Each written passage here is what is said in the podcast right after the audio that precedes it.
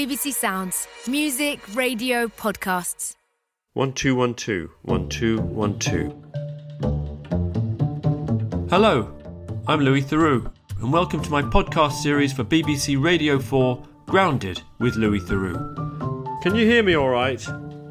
Like you, I'm in lockdown, and so I've been filling the time by reaching out remotely via the web to people I'm interested in and who, like me, may be looking for connection in these strange times. Let's do a little sound check. Is everything looking good? I've been relying on guests to record their half of the chat, which doesn't always work. I've stopped it. Wait a minute. Oh no. It's fine. Don't worry. I can start it again. And we can all see each other via video conferencing software. Are you going behind the curtain? They've disappeared. Production elves. They've gone. My guest today is internationally renowned singer, DJ, and musical icon Boy George, a man who's no stranger to controversy and wholly unafraid of speaking his mind. I was fairly confident of getting a good conversation. Hi, George, how are you? Good. Yeah. I mean, obviously, my mum's in hospital, so it's a worrying time. But the news today is a bit better. She doesn't have corona, I don't think, but she has underlying issues, and she's being looked after. I got a bit desperate yesterday because I was in a panic and just thought, oh my God, my mum, you know, it, it's a tough time. I know everyone's going through it, but, you know, your mum's your mum, isn't it? You know, I saw you'd posted about it on social media, and you're close with your mum, aren't you? I'm close with all of my family. I mean, you know, my mum is, I'd say, the most important person in the world to me right now. Always been really close to my mother. So, yeah, it's tough. It's really tough. How are you coping with the whole corona situation in general? Well, I'm isolating. I've been isolating since I landed in England about three weeks ago. I'm not at my home because my home is being refurbished, so I had to rent somewhere. So I'm in a sort of rented apartment right in the centre of London, but there's no noise. There's like the most insane silence. I mean, I'm in basically in Soho. No one bothers you. No one's asking for selfies. Nobody's, you know, people see you and they smile, but they keep their distance. And that's all you can do until we know what's really going on. Did you have to cancel something? Were you in the I middle was- of something? Yeah, I was in the middle of doing The Voice in Australia. I've been doing it for the last four years. I won it last year. So it was a really big show for me, and we were kind of halfway through it. We had a break for two months, so I had the choice of whether I stayed in Australia and stayed there the whole year, probably, or I came back to London. You're one of the judges on that. Coaches. Jeez, is that the term? Is that the preferred term? There's no judging on this show. So I had a choice to stay in Australia and be so far away from everyone I love. Not that I don't love people in Australia, I do, but I'm just saying I needed to come home, even though I knew I couldn't see anyone. I thought in my head I'm near them, and now I know why I came back. So it's important.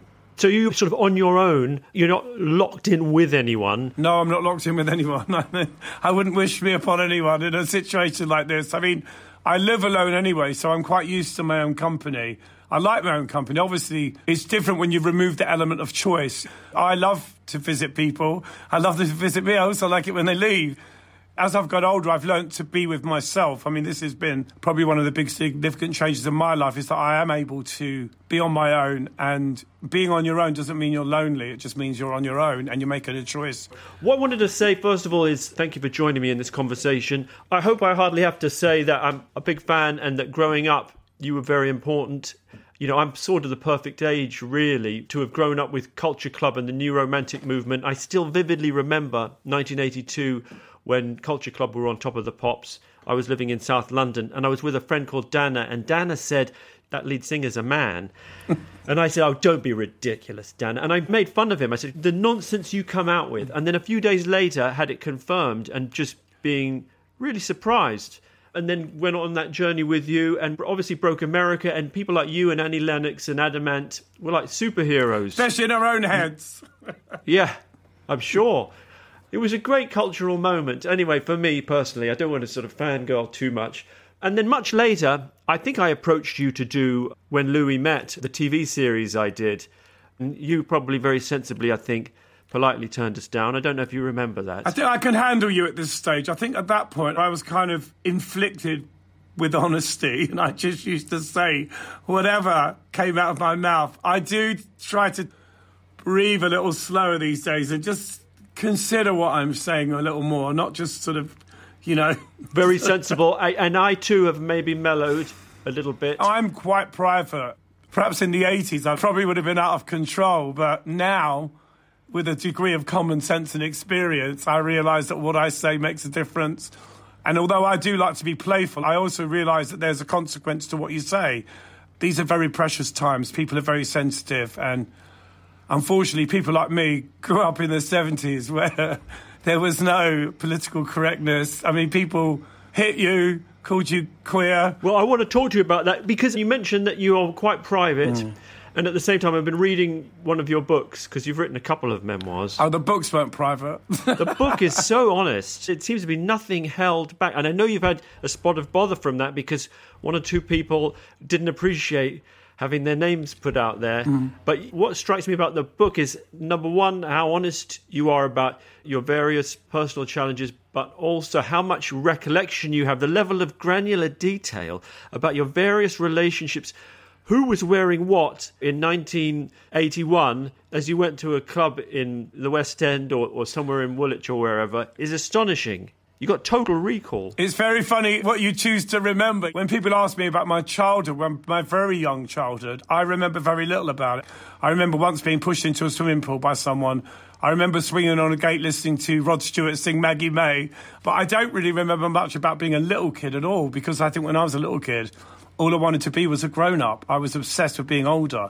And I was always being told to stick my nose out of adult conversations. Well, you seem to grow up very quickly as well. I mean, full disclosure, I'm about 20% of the way through the book. It doesn't sound like I've read that much of it, but there's a lot in there. It seems to me that you're 15 years old, but you've just struck up quite a deep relationship with a mysterious Italian man in his late yes. 30s, mm. right? the man in the Burberry Mac. Who you met on a bus or something? On a train. Did you lose your virginity to him when you were 15? Louis, we need some foreplay before we ask these kind of questions. it was only a very brief love affair, about four days at the most. It didn't last long. You were 15, but you didn't feel taken advantage of? No, I didn't, because I was really clear about what I wanted. At the time, my parents would have done anything to get hold of the guy and have him arrested because actually it was breaking the law. But, you know, I was involved in that choice. It wasn't something that was forced upon me. I don't look back and think, oh, I was traumatized. I think for four days I thought I was in love. The other thing that's striking reading it is I don't want to make this all about the book because that's a long time ago, but you seem to get beaten up quite a lot. Yeah, a lot of chasings. There was always someone that wanted to further understand what you were doing. You know, like, why are you dressed like a nun? Why are you dressed like Carmen Miranda? This is a train station in Lewisham. This is not allowed, you know. And when you're that age, you just do those things and you think you've got the undeniable right to express yourself. To me, I just didn't understand what their problem was. It wasn't that I had any problem with what I was doing. I was like, even going back to sort of my sexuality, I never really came out because I was so effeminate as a kid. So when I started Culture Club, I was already having a relationship with John Moss. The drummer. I wasn't hiding what I was. You know, I was so outrageously gay. Certainly, my experience with kids at school was there were some kids who just seemed so obviously gay. And then later on, someone would say, like, so and so's come out, and you're like, were they ever even, in? No, but there are lots of people who are gay who don't fit into the sort of cliches of what people think a gay person is to a certain extent, in the 70s, these people that I saw on TV, I regarded them as suffragettes. I thought Kenneth Williams, Dick Emery, all of Quentin those. Crisp, you mentioned Quentin Crisp, times. massive, massive. I met Quentin a few times. I mean, amazing, amazing man. For the younger audience, I always like to orientate our younger listeners because Quentin Crisp, the name might not mean anything, but wrote a very influential memoir called The Naked Civil Servant that was then adapted for a brilliant TV film played by John Hurt, wasn't it? Yeah, if you could be bothered to scroll through my Instagram stories, pictures, there's a clip I put up of Quentin Crisp talking about reality TV before it was invented. He does this whole monologue about if you want to do something, you know, and be notorious, you do it on TV. And it's just so brilliant because it's like a prophecy. That's brilliant. Fast forward a few more years, when I joined Twitter, I noticed that you were following me. It doesn't happen that often, but every now and then I notice someone famous or someone I admire is a follower on Twitter, and I got a little thrill. And I think you have sent one or two friendly and admiring tweets. Now, just to get this out of the way, you also sent one that was less admiring, and I just want to deal with it, and then we can ah. move on. Last year, you sent a tweet that said, "What's wrong with Louis Theroux?" Yeah, I thought you were off your nut. I was like, he's off his nut. Look. Listen, one of the things I do as a recovering addict, I often watch people on TV and I go, they're off their nut. Most times I'm completely wrong, but you just seem like didn't seem like you. What was I saying that caused you to think I was off my nut? I don't know. Maybe it was like you were at the wrong side of the camera. I do have a good side and a bad side. Your style is quite laid back, and you think, "Oh yeah, I know what he's doing. He's he's seducing me like a snake charmer." So you were quite different on that show. Maybe it's Graham's fault. Should we just blame Graham Norton? Was it Graham Norton? Was that what you were watching? Yeah, I might have even taken the tweet down afterwards. I think I, might I think have you removed took it, down because what came back, I saw it, and because it was in my timeline, you know, like a lot of people, I have the bad habit of seeing what people are saying about me. You know, First like of all, are you a Gemini? no, I'm on the cusp. Funnily enough, I'm Taurus with a tiny bit of Gemini. I'm May twentieth. You obviously clearly hold on to things. I have to say, you know, Geminis were always in, and I use this as an excuse, but it's the truth. I'm always in two minds about everything I do or say, so I'm always like, I'm kind of joking, so hopefully the other person will. I love it when people come back at me with something, and the interesting thing is you didn't say anything, and no one famous ever replies to you. I did though. Oh, you did? I never saw it. Yeah. I said, How long have you got? You said, What's Oh, wrong yeah. with Louis Theroux? And I put, How long have you got? The only thing I was going to mention on it, though, because by the way, nothing to apologise for, everything's hunky dory. I looked at the comments that followed it, and most of them were to do with Michael Jackson. So I thought, Oh, I wonder if George is, is a Michael Jackson fan. Who I am a Michael Jackson fan, but I don't have any problem with anyone saying what they want. I've supported and amplified his accusers, the people who said that they were abused by him. You've given them a platform, and that's what you do. Your job as a journalist is to try and lift up the carpet and see what's under there, and that's your job. And also, you know, I. It wasn't Michael Jackson related, though. In other words, your tweet was nothing to do with MJ. Oh. By the way, I didn't mean to say you're a fan, and I'm not. The music, the No, massive fan. Uh, Yeah, the- as massive an fan. entertainer, hundred percent. I think you do have to separate what people create and what they are. Sometimes it's impossible, but I'm not here to judge him or you. Appreciate it. Did you know Michael Jackson? There was this one time when I was doing Taboo the musical, and I was dressed as Leigh Bowery. Legendary performance, Australian performance artist. I mean, there is a clip of this somewhere on YouTube. I'm kind of like embarrassed about it now, but basically, I was dressed as Leigh. I was in this tutu and a crash on with these big lips and these mad glasses. I looked like one of the Simpsons. And Michael Jackson, somebody told me he was outside the theatre in a limo. And so I went up and did an impromptu show for him, and I was a little bit obnoxious. And I was screaming through the car, "Ah!" you know that. And I know he saw me, but yeah, it was quite obnoxious. But I always wanted to meet him and, you know, sit down, have a cup of tea with him and put him to right, you know. Like, Michael, what you doing wrong is this, you know. But the trouble is, I was in my own chaos at the time. So- From reading your book and thinking about that time, the level of creativity, you know, for a working class kid who dropped out of school, growing up in Woolwich, you found your way into a cultural milieu, if I can use that word, that was extraordinarily creative and influential. You know, for people who are kind of looking to find their way in the world, you sort of followed a path that was completely unconventional, borderline delinquent, you know, nicking stuff from shops. You more or less seem to have nicked stuff from half the Oxfam shops where nothing cost very much of anything anyway. It was just that we had limited budgets, and my parents weren't going to give me money to go and buy a straw hat from the local Chinese shop and cover it with birds. I mean, my mum was a little bit of a. She would make stuff for me. I'd find some fabric in the market, bring it home, and say to mum, "Oh, can you copy this particular thing?"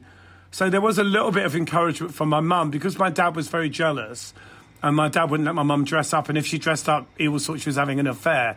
So there was a little bit of my mum really kind of liking me being a bit outrageous and a bit glamorous, but also kind of worried that I was going to get my head bashed in. My dad always used to go, if he wants to get beat up, let him carry on. And so I was left to my own devices, really. Actually, you find that in the working class world, there's amazing tolerance, you know. So we were talking earlier about people attacking you in the 70s, but remember, I've got a massive, massive Irish family. I was going to my Aunt Kitty's with green hair, dressed as a womble, whatever it may be. You And know, they were was- fine with it. They just go on with it. No problem. Well, I'm sure there were people that were like, made comments and, you know, Jesus, said, would I let my son go out there? It was like that, you know. And people said it to my mother. People would say, I saw this thing going into the train station with a green face, and my mum was like, oh my God, I know who that was. Really? Do you think, not to compare myself to you, I'm a humble journalist and you're an international star and legend of music and fashion and show business, but you know, I took this sort of very conventional path. I just did well at school. I worked hard. I got my O levels and then my A levels, and I went to university. All your gifts seem to have gone almost completely unrecognized by the normal channels. It doesn't seem like anyone at your school noticed that you might have been gifted artistically or musically.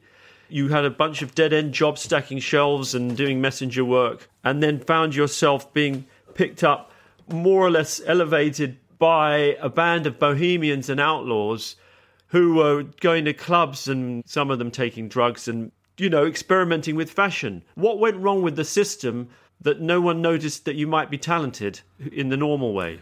Well, I think this is an ongoing thing. I think whenever you have a strong identity, you know, I was really putting my head on the sort of style chopping block. When I started the band, people sort of came to see us, but I was too much. They were like, yeah, you know, but he's too feminine, he's too much. And because, you know, these bands in the 70s that kind of dressed up because it was a thing to do, those people have been a massive influence on me in terms of what I wanted to be as a performer. It was important to me to have good music, but also have visual stimulus. For me, the best artists are always those people that have style. It, it can just be the way they walk or what they don't wear. You know, like if you look at someone like Morrissey when he came along, he was the sort of antidote to what we were doing, which was really excessive. Suddenly, Morrissey came along with a hearing aid and a bunch of gladiola, and he changes the sort of status quo with one performance. And that's what you're aiming to do as an artist, is you want to. Well, in fact, and in fact, to me, from the sense I get from you, is that maybe style and fashion came first and music second. Is that fair? No, I think they were to me inseparable. You know, I always say an artist is the complete sum of what they think politically. You know, I mean, you wouldn't love Ziggy Stardust if he, if he was a Tory, would you? Or if he looked like. I'm trying to think of a good analogy. If he just looked like a boring man on a bus, you wouldn't love him. but equally, a boring man on a bus, on face value, might be boring. And then when you get to talk to that person, they might be the most interesting person you've ever met. So I think that there's a lot of this judging people, looking at them physically and making hideous judgments about their character. We're all guilty of that. And I do try as I get older to not do that. To go back to that moment when I saw you doing Do You Really Want to Hurt Me on top of the pops, was that your personal style or was that something you were doing that day? I had a friend at the time called Claire. She always had these amazing hairdos, and she'd adopted this kind of faux, sort of Rastafarian, sort of weird. Because of the Slits, the band The Slits, Ari Up, it was my. I was obsessed Up was the lead singer, wasn't she? Yeah, she was one of my like style icons when I was like 16. If you look at my first ever gig, I'm wearing a hat that's like a Rasta hat, which is exactly like hers. I've got dreads. And she So was white, I think, but adopted a kind of Rastafarian style Yeah. that might nowadays be seen as cultural appropriation. you could use that argument. I put something up online the other day where I'm just the other day we walk up on the style, I'm an artist party, you're funny, my boss, the layer. You know, you could say, well, why are you doing it like that? Because if you sing opera, you go, bring him home. Do you really want to hurt me? Oh, That sounds Look, good, my- my oh, you've knocked tenor. over. You knocked out. You got so into your opera that you're causing chaos on the set. Yeah. That sounded good, George. Oh, thank you. You've got the, such a range. You can toast. You can do librettos. No, that's not the right word. I call it my Pavarotti voice. But you were saying Ari Up was your style icon, and she had a sort of white dread thing going on. Yeah, she loved reggae and she loved the whole look. So I think style always plays such a massive role in the music you like. You know, if you don't like the look, you can't be part of that gang. You got to own it. And at the time, there was this great fusion of reggae and punk, you know, because there was the whole rock against racism thing. A lot of reggae bands were supporting punk bands or vice versa. I really learned about reggae through punk rock. Yeah. You know, in the same way that I learned about Bob Dylan through listening to David Bowie, because he wrote a song about Bob Dylan on Hunky Dory, and I was like, who's Bob Dylan? So your point was that Ari Up's style, her musical taste to some extent, was part Yeah. of what contributed to how you performed. Had I not met John, Roy, and Mikey, Culture Club may have been a slightly different type of band. But But having said that, once we sort of became what we became, it was a sort of weird kind of composite of all these things I loved. And then I was kind of dragged away musically from some of the things I loved as well, which was a good thing. And eventually, Culture Club became this sort of, don't even know what it was. You know, when we get lumped in with those sorts of 80s bands, like the more electronic bands, there is no comparison because what we were doing wasn't that. Right. When you think about bands like Depeche Mode or Yazoo or Eurythmics, it's electronic. What you were doing was something more like Blue Eyed Soul almost. Well, I think the love of the reggae, going to clubs where there was a more of a cultural mix, you know, that was much more my scene in the 70s and hence adopting the sort of whole quasi rabbi rasta you know we were playing around with the sort of symbolism of judaism we had this thing that said Tarabut Agada, which what does that mean? I'm not familiar with that slogan. Tarabut Agada means cultural movement or something like that. It was because of John. I met John. John Moss, the drummer. John Moss. He said, Your hat's like a rabbi's hat. And I was like, I love that. And then adopting some of that imagery without being rude. Appropriating and reinterpreting little bits of cultural bric-a-brac. Hasidim, it's quite druid looking. You know, it's quite gothic. You know, it's got a sort of Bram Stoker feel to it. And then the, the whole hat thing, the bigger hat. It's all about status. The bigger the hat. And some of them wear breeches and these quilted Edwardian frock coats, right? I think if you're going to commit to something, you have to commit, you know. And some have big fur, like Russian fur hats. And the size of that hat, actually, is a question of prestige. the bigger, the better. That's what I keep trying to do, get bigger hats. 1982, when Do You Really Want to Hurt Me went to number one, right? You would have hmm. been 21, I think. 22. 22.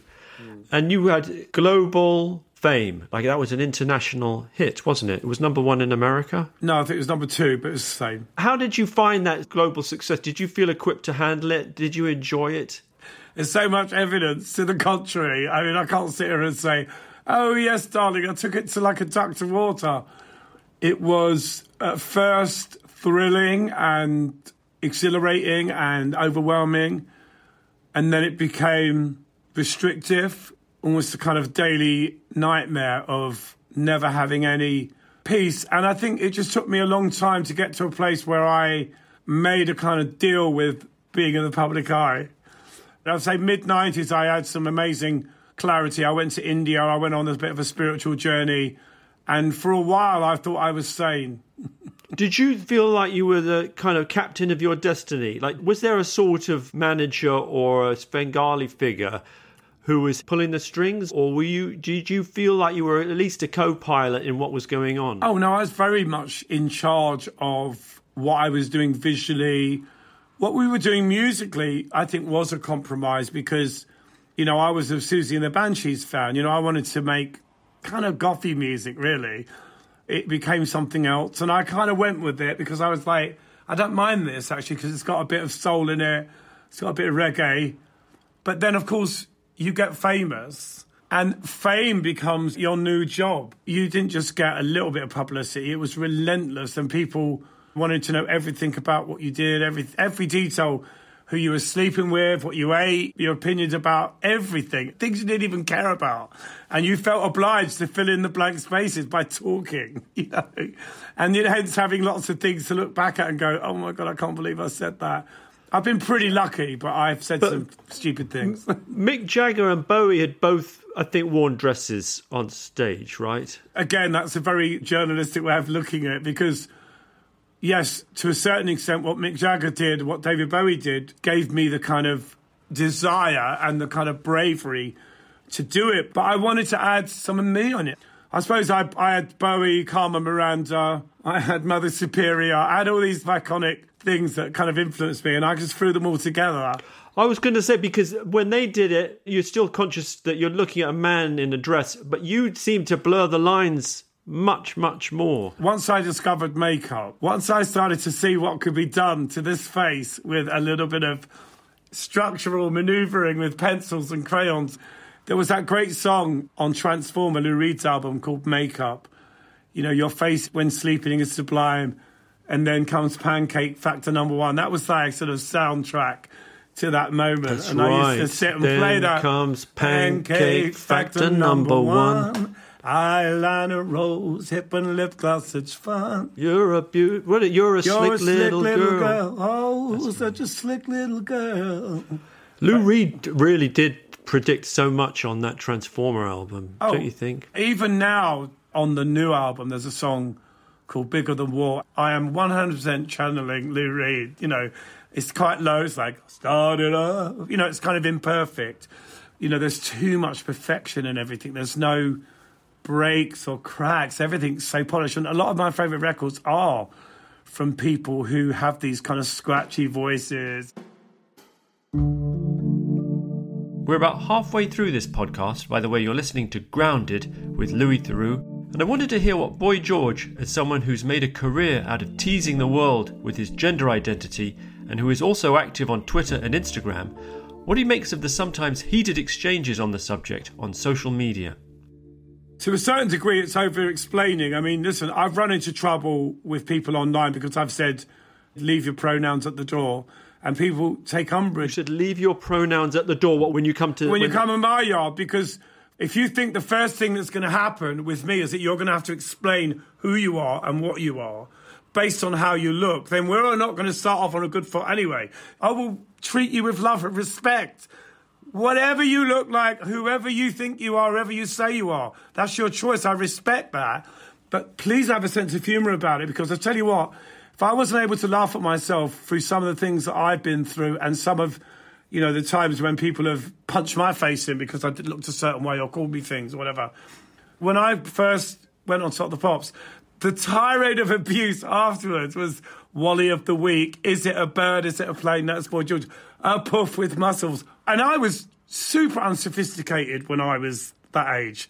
In terms of my knowledge of the world and my knowledge of anything, I'd never been out of the country before I met John Moss. You know, I'd never eaten a prawn or a courgette. I didn't know what these things were. I grew up on stew. I'm not trying to make myself out as faking. But, you know, I came from a very big Irish family with a gambling dad and a mum that often had to make dinner out of whatever was around. I remember the first time my parents. I mean, I grew up in a very middle class family, but things like kiwi fruit and hummus, Fruit? and that that was all. You're posh if you have fruit. I've got a Spanish friend who used, used to eat prawns and king prawns on the barbecue. I'm like, oh my God, you know, we just didn't have that. So these days, I'm much more travelled, I'm much more open. But I'm not one of these people that sits there and points the finger and is overly moralistic. You know, sometimes I say to people, I'm really glad you're not running the guillotine because people got some very strange views and they're very heartless sometimes and it shocks me. Your point, though, was that when you launched onto the scene in the early '80s, it was a very different world. You've gone weird. One two one two. You've turned into a robot. What about Unless now? It's me. It's not me. No, it's not me. One two. Your internet connection. You've stalled. Bear with me. Have you paid your bill? I'll chart for you. MacBook Pro. What about now? Should- Is it all right? Yeah, it's a bit better. Yeah, you're back. Your lips are moving. I can. can you hear me? moving. Yes. Can I? hear The kids are downstairs on the PlayStation. They're using 0.1 megabytes of. I've got this app that tells me what's being used. I love that you believe that. Welcome to COVID land. I'm sharing my bandwidth, trying to earn a crust in competition with children using a, a data hungry. it could be a good jazz song, bandwidth Yeah. tr- trust. It's really a blues tune more than jazz. I got the bandwidth. Um, got a, I got the data throttling blues. But the so the point being, so so I could put a construction on this that says, look, you're someone who grew up in a world where just to dress differently was to take your life in your hands. At the very least, to get chased around by casuals and teddy boys and skinheads, and occasionally be beaten up.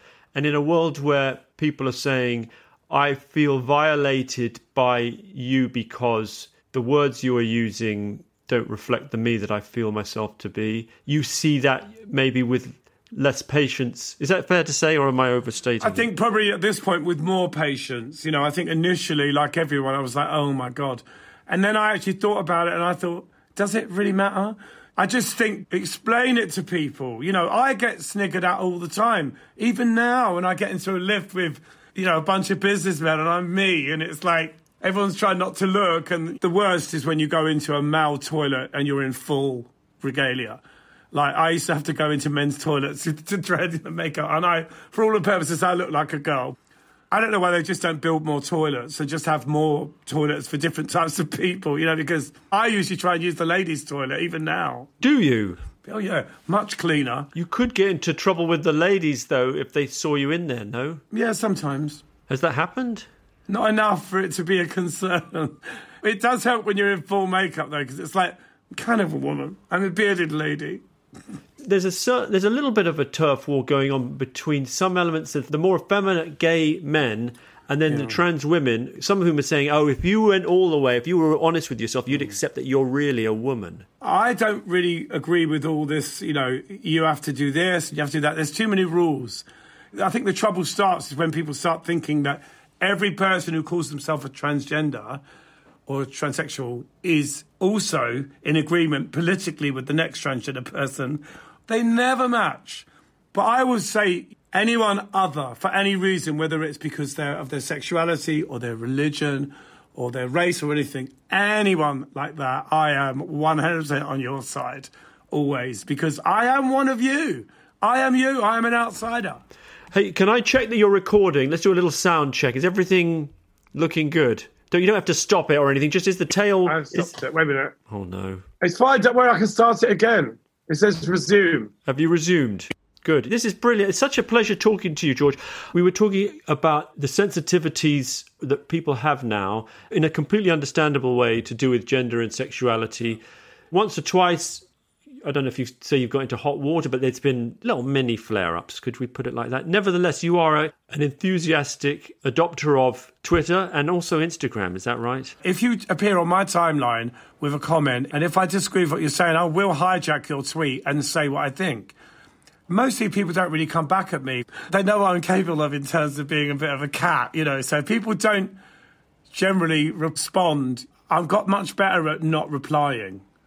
I generally try to keep it in a sort of surrealist, humorous, you know, kind of a little bit jokey pocket so that it doesn't get, you know, if I feel like I've offended someone, I will say, and I'm happy to take tweets down if I change my mind the next day.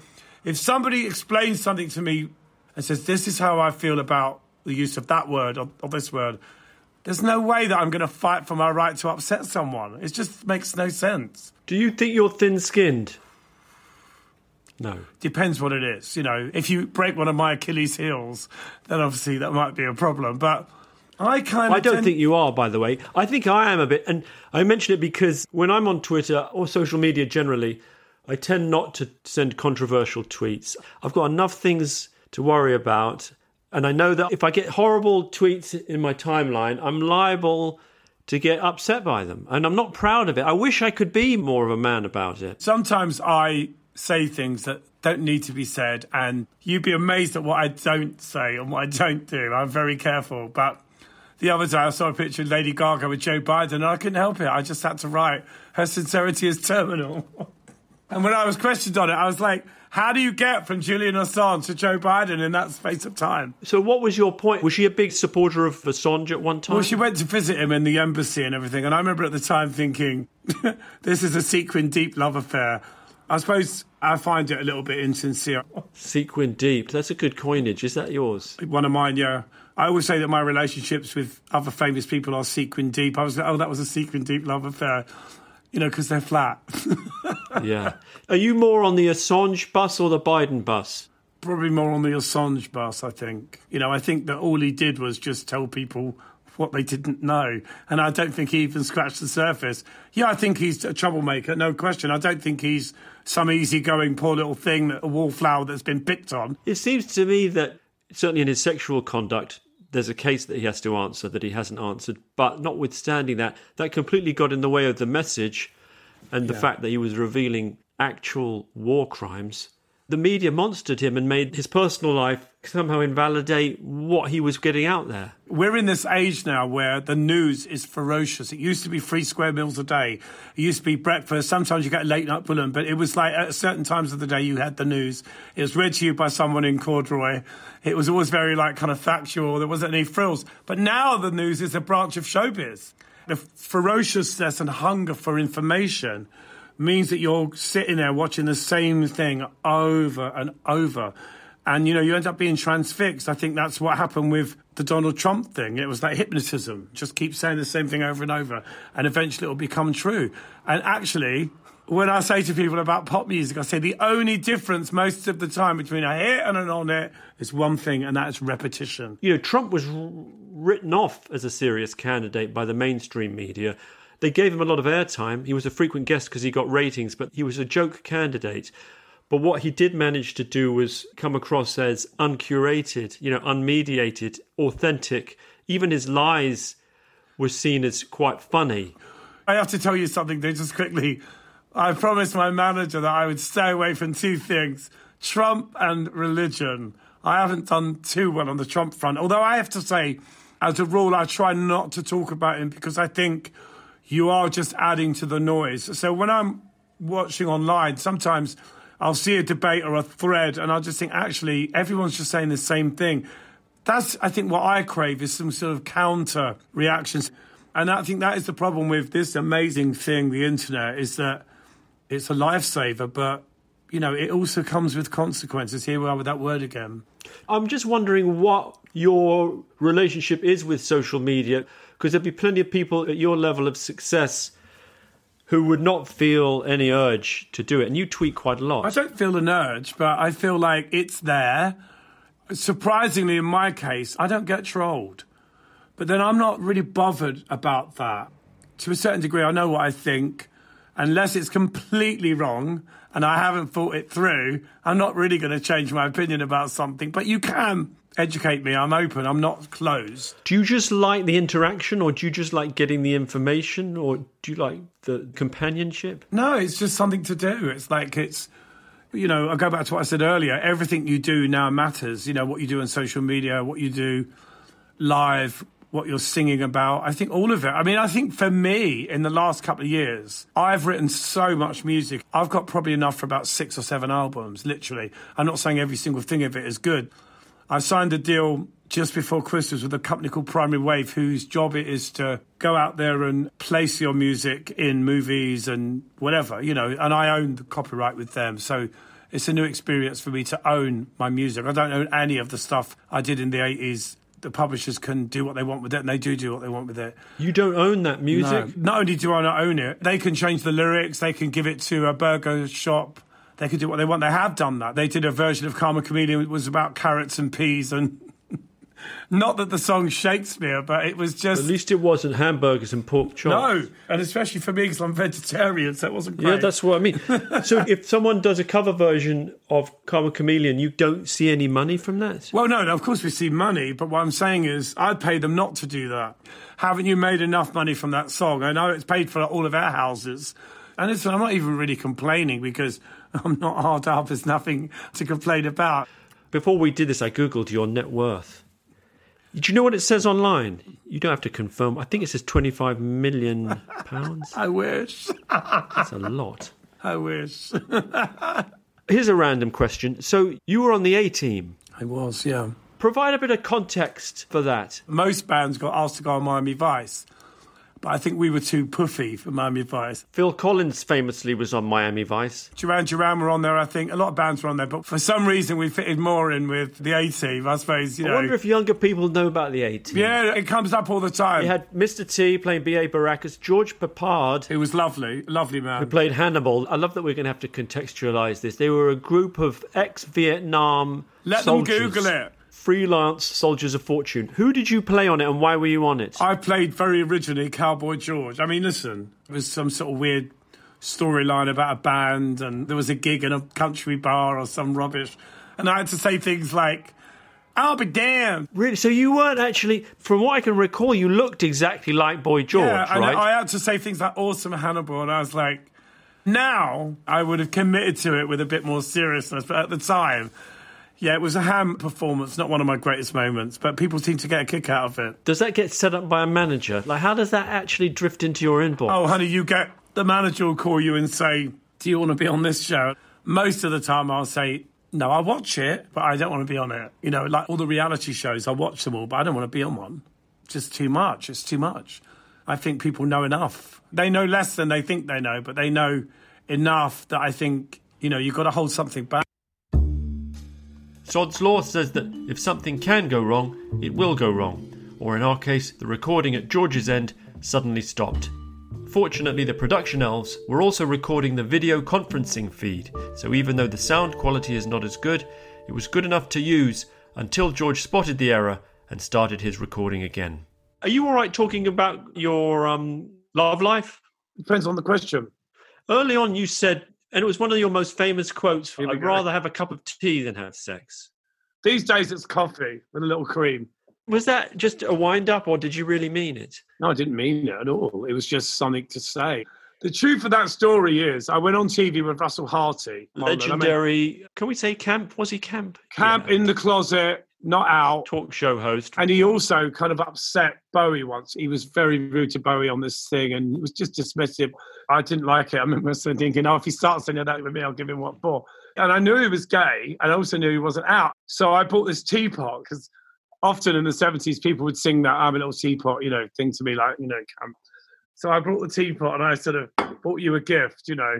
I was trying to be too surreal. I don't think he got what I was. That's very oblique. I'm going to put a marker down that sexual subjects are off the table. I know.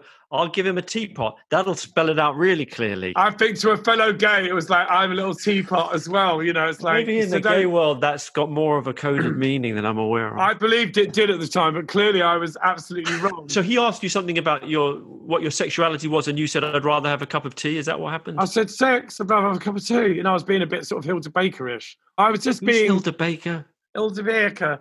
Walt, have you been? Is that Coronation Street? No, she was a sort of musical. She had this program called Nellie Pledge's Pickle Factory. She was just a character. I loved her. She reminded me of one of my aunts. There's only like nine years age difference, and suddenly it was like I was talking to someone from the Middle Ages. I liked it. So, can I ask if you're in a relationship now? I'm not. You're single.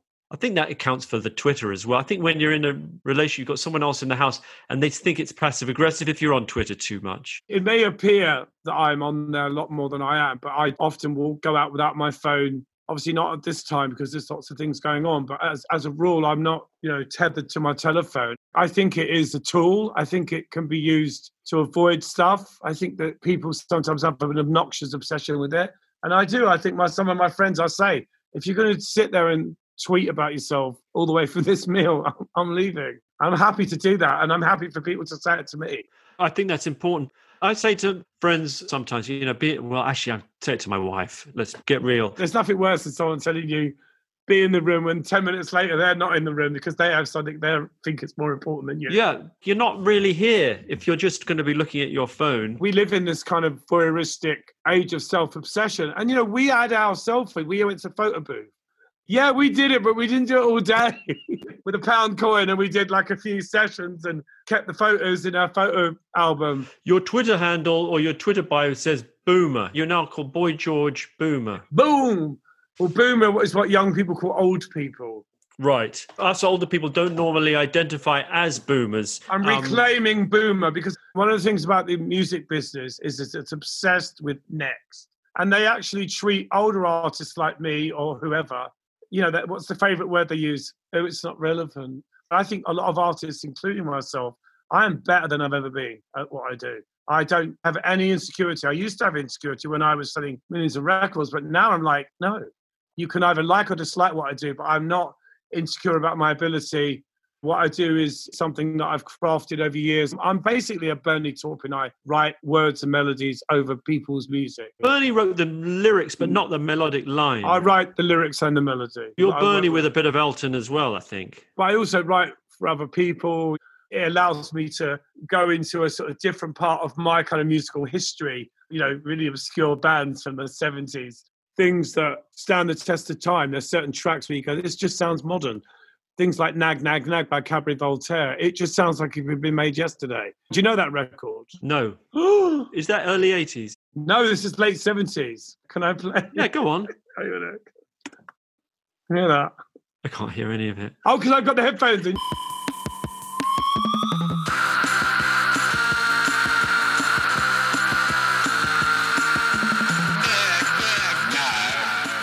It's just basically a lot of screaming and guitars, but it's it makes me very happy. But what do you think? I mean, they say footballers have a short shelf life, right? You know, they're at 30 or 32, 34, and they're, suddenly they're over the hill. But pop stars might be over the hill at 24, right? It's a quite a weird thing, isn't it, when you think, oh, wow, this person who has been idolized, and I don't mean specifically you, by millions and is viewed as one of the most famous on the planet and selling newspapers, magazines, posters, merchandise. And then the third album doesn't do so well. And suddenly, actually, you're no longer, as you put it, relevant. What do you do then? You do what I've been doing for the last 30 years. Were you aware? Fact, was there a moment where you thought, okay, maybe the bus has stopped now? No, no, the bus has never stopped, just a different bus. In the 70s, I DJ'd, then I became a musician. In the late 80s, when Acid House started, I went back to DJing had a very, very successful 25 year career as an international DJ, played everywhere, got paid a fortune. It was amazing. And then I went back to music a couple of years ago, and now I do all of it. You know, I do art. I had a very successful art show in November, my first art show in Monaco. I know what my role is and what I'm good at. I know my place. I get that. And but what I'm wondering to... is how you experienced that moment. For me, maybe because I'm more thin skinned, I'd imagine that that moment where it becomes clear, oh, the label's not behind you in the same way. There's doesn't se- happen like that in the real world. Life doesn't happen like that. Life is, you know, one door opening, another one closing. Certainly for me, financially, I'm more successful now than I've ever been, even back in the height of it, because I was sharing all my money with three other people. I was splitting everything four ways. And also at that level, you've just got so many people working for you and you don't really know what any of them do now as i'm older i'm much more ambitious. I follow my instincts more you know so at the moment because we've got this whole situation going on i just said to my manager i'm going to start releasing stuff with no logic. I might put a video up and then put the song out after because actually the old way of doing things hasn't worked for me since 1987 but what's really good about it is if i disagree with someone about what i'm doing musically i'm the final word there's nobody that says to me, you have to change that. If I don't agree with them, I'm like, well, you know, I'm sorry, but it is what it is and I'm not changing it and I like it. I don't want to sit on things. I always think the next song's going to be the best thing I've written. I suppose my, I'd imagine that there was a moment where one route to creativity closed and, and then you sought out another one. But it sounds like you were more proactive than that. Listen, when you're not loved as much as you were, like any relationship, if your partner's gone off you, they can't hide it. When you're in a situation with a record label, it, is a relationship. And when those phone calls stop coming and people don't answer you and they are a little bit like, people get embarrassed, you know, because people that you really love at the record label, they don't want to get involved and they sort of side away from you. And it's really sad, you know, because I'm not a big bridge burner. I think things happen when they happen. You don't have to fall out with people over these things. I'm about increasing my creative chain, not making it smaller. So if something doesn't work out, I'm already looking, what am I going to do now?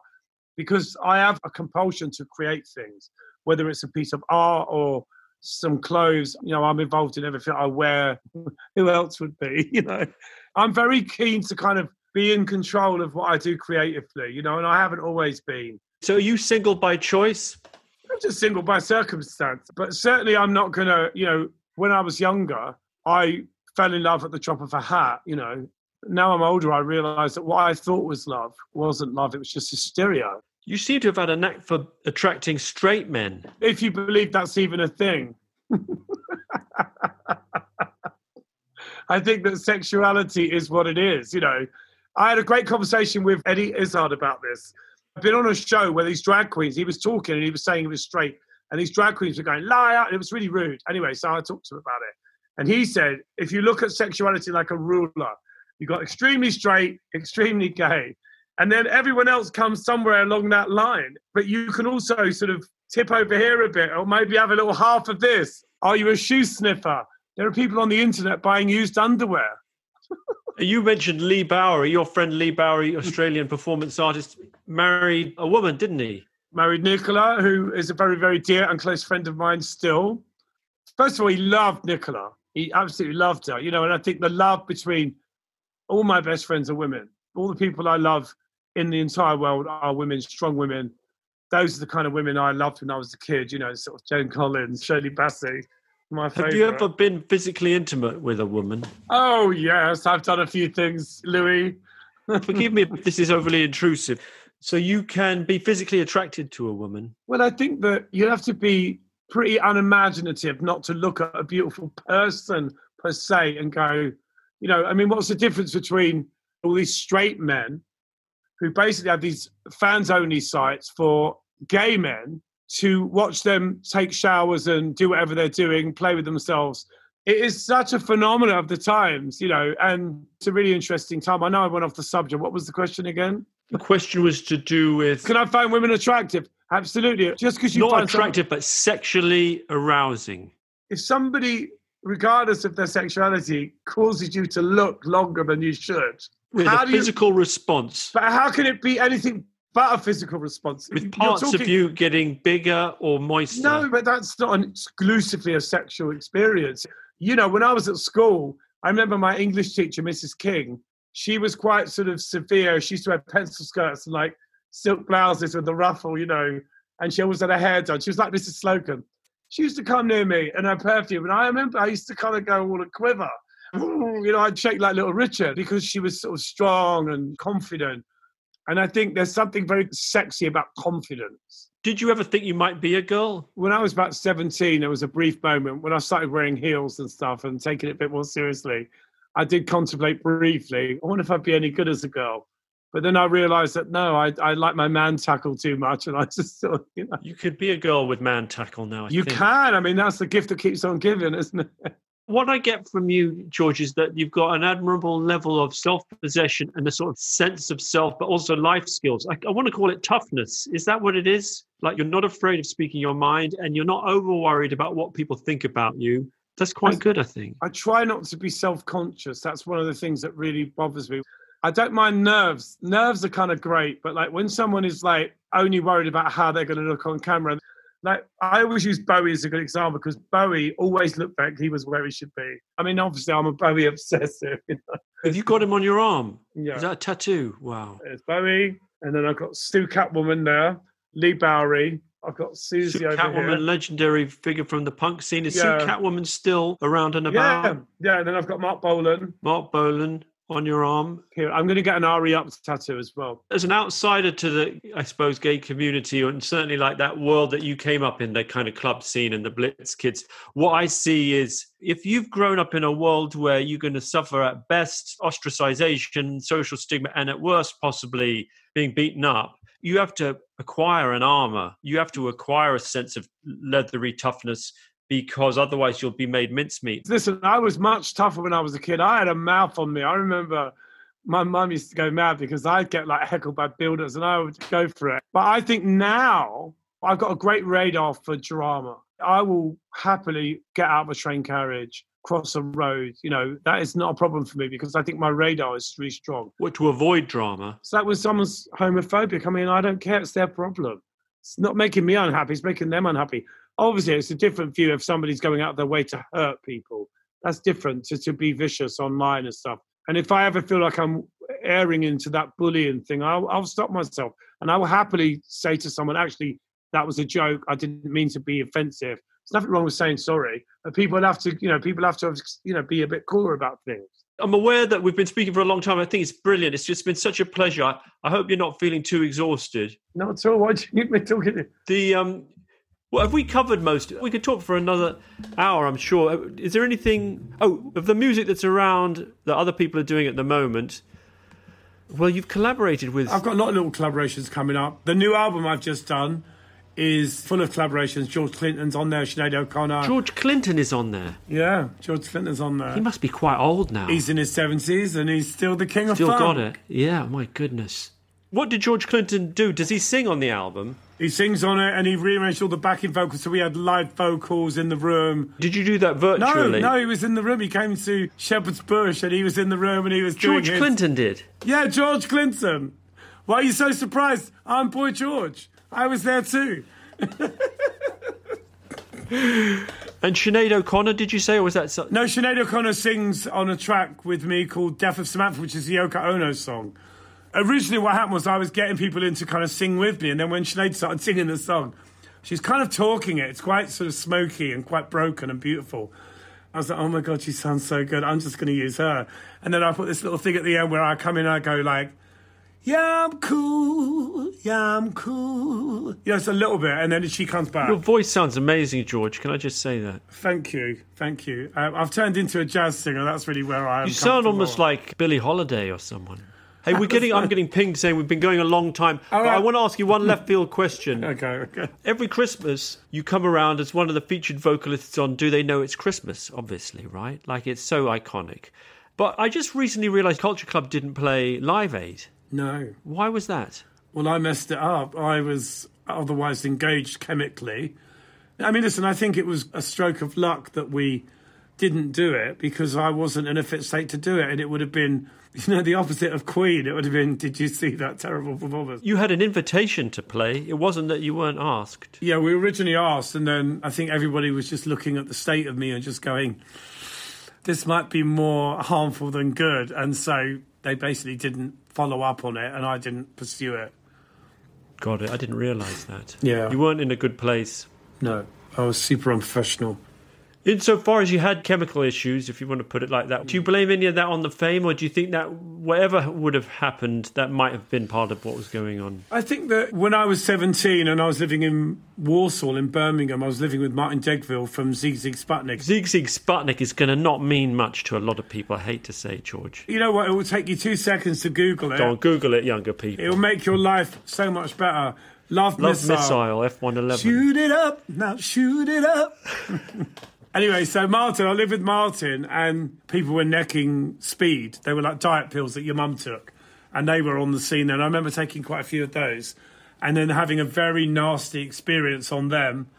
Ended up kind of hallucinating and, and ended up in a hospital. So for years and years, I was very anti drugs and would go mad if anyone in the band was caught smoking a spliff and was pretty unreasonable about it. And then, you know, it kind of, I think that what fame does is it puts you, as Bowie says, puts you there where things are hollow. You know, those sorts of people that peddle drugs, they want to be around what you represent to them, you know, the whole rock and roll thing. It's toxic and it's alluring and it doesn't take much, you know. And what I know about myself now is that I'm not someone who could do one of anything, whether it's a biscuit or an ecstasy tablet, whatever it is. I can't do one. Chocolate? Chocolate. That's the monkey on my back. Chocolate. Uh, in the last few months, I've lost a ton of weight, obviously, since Christmas.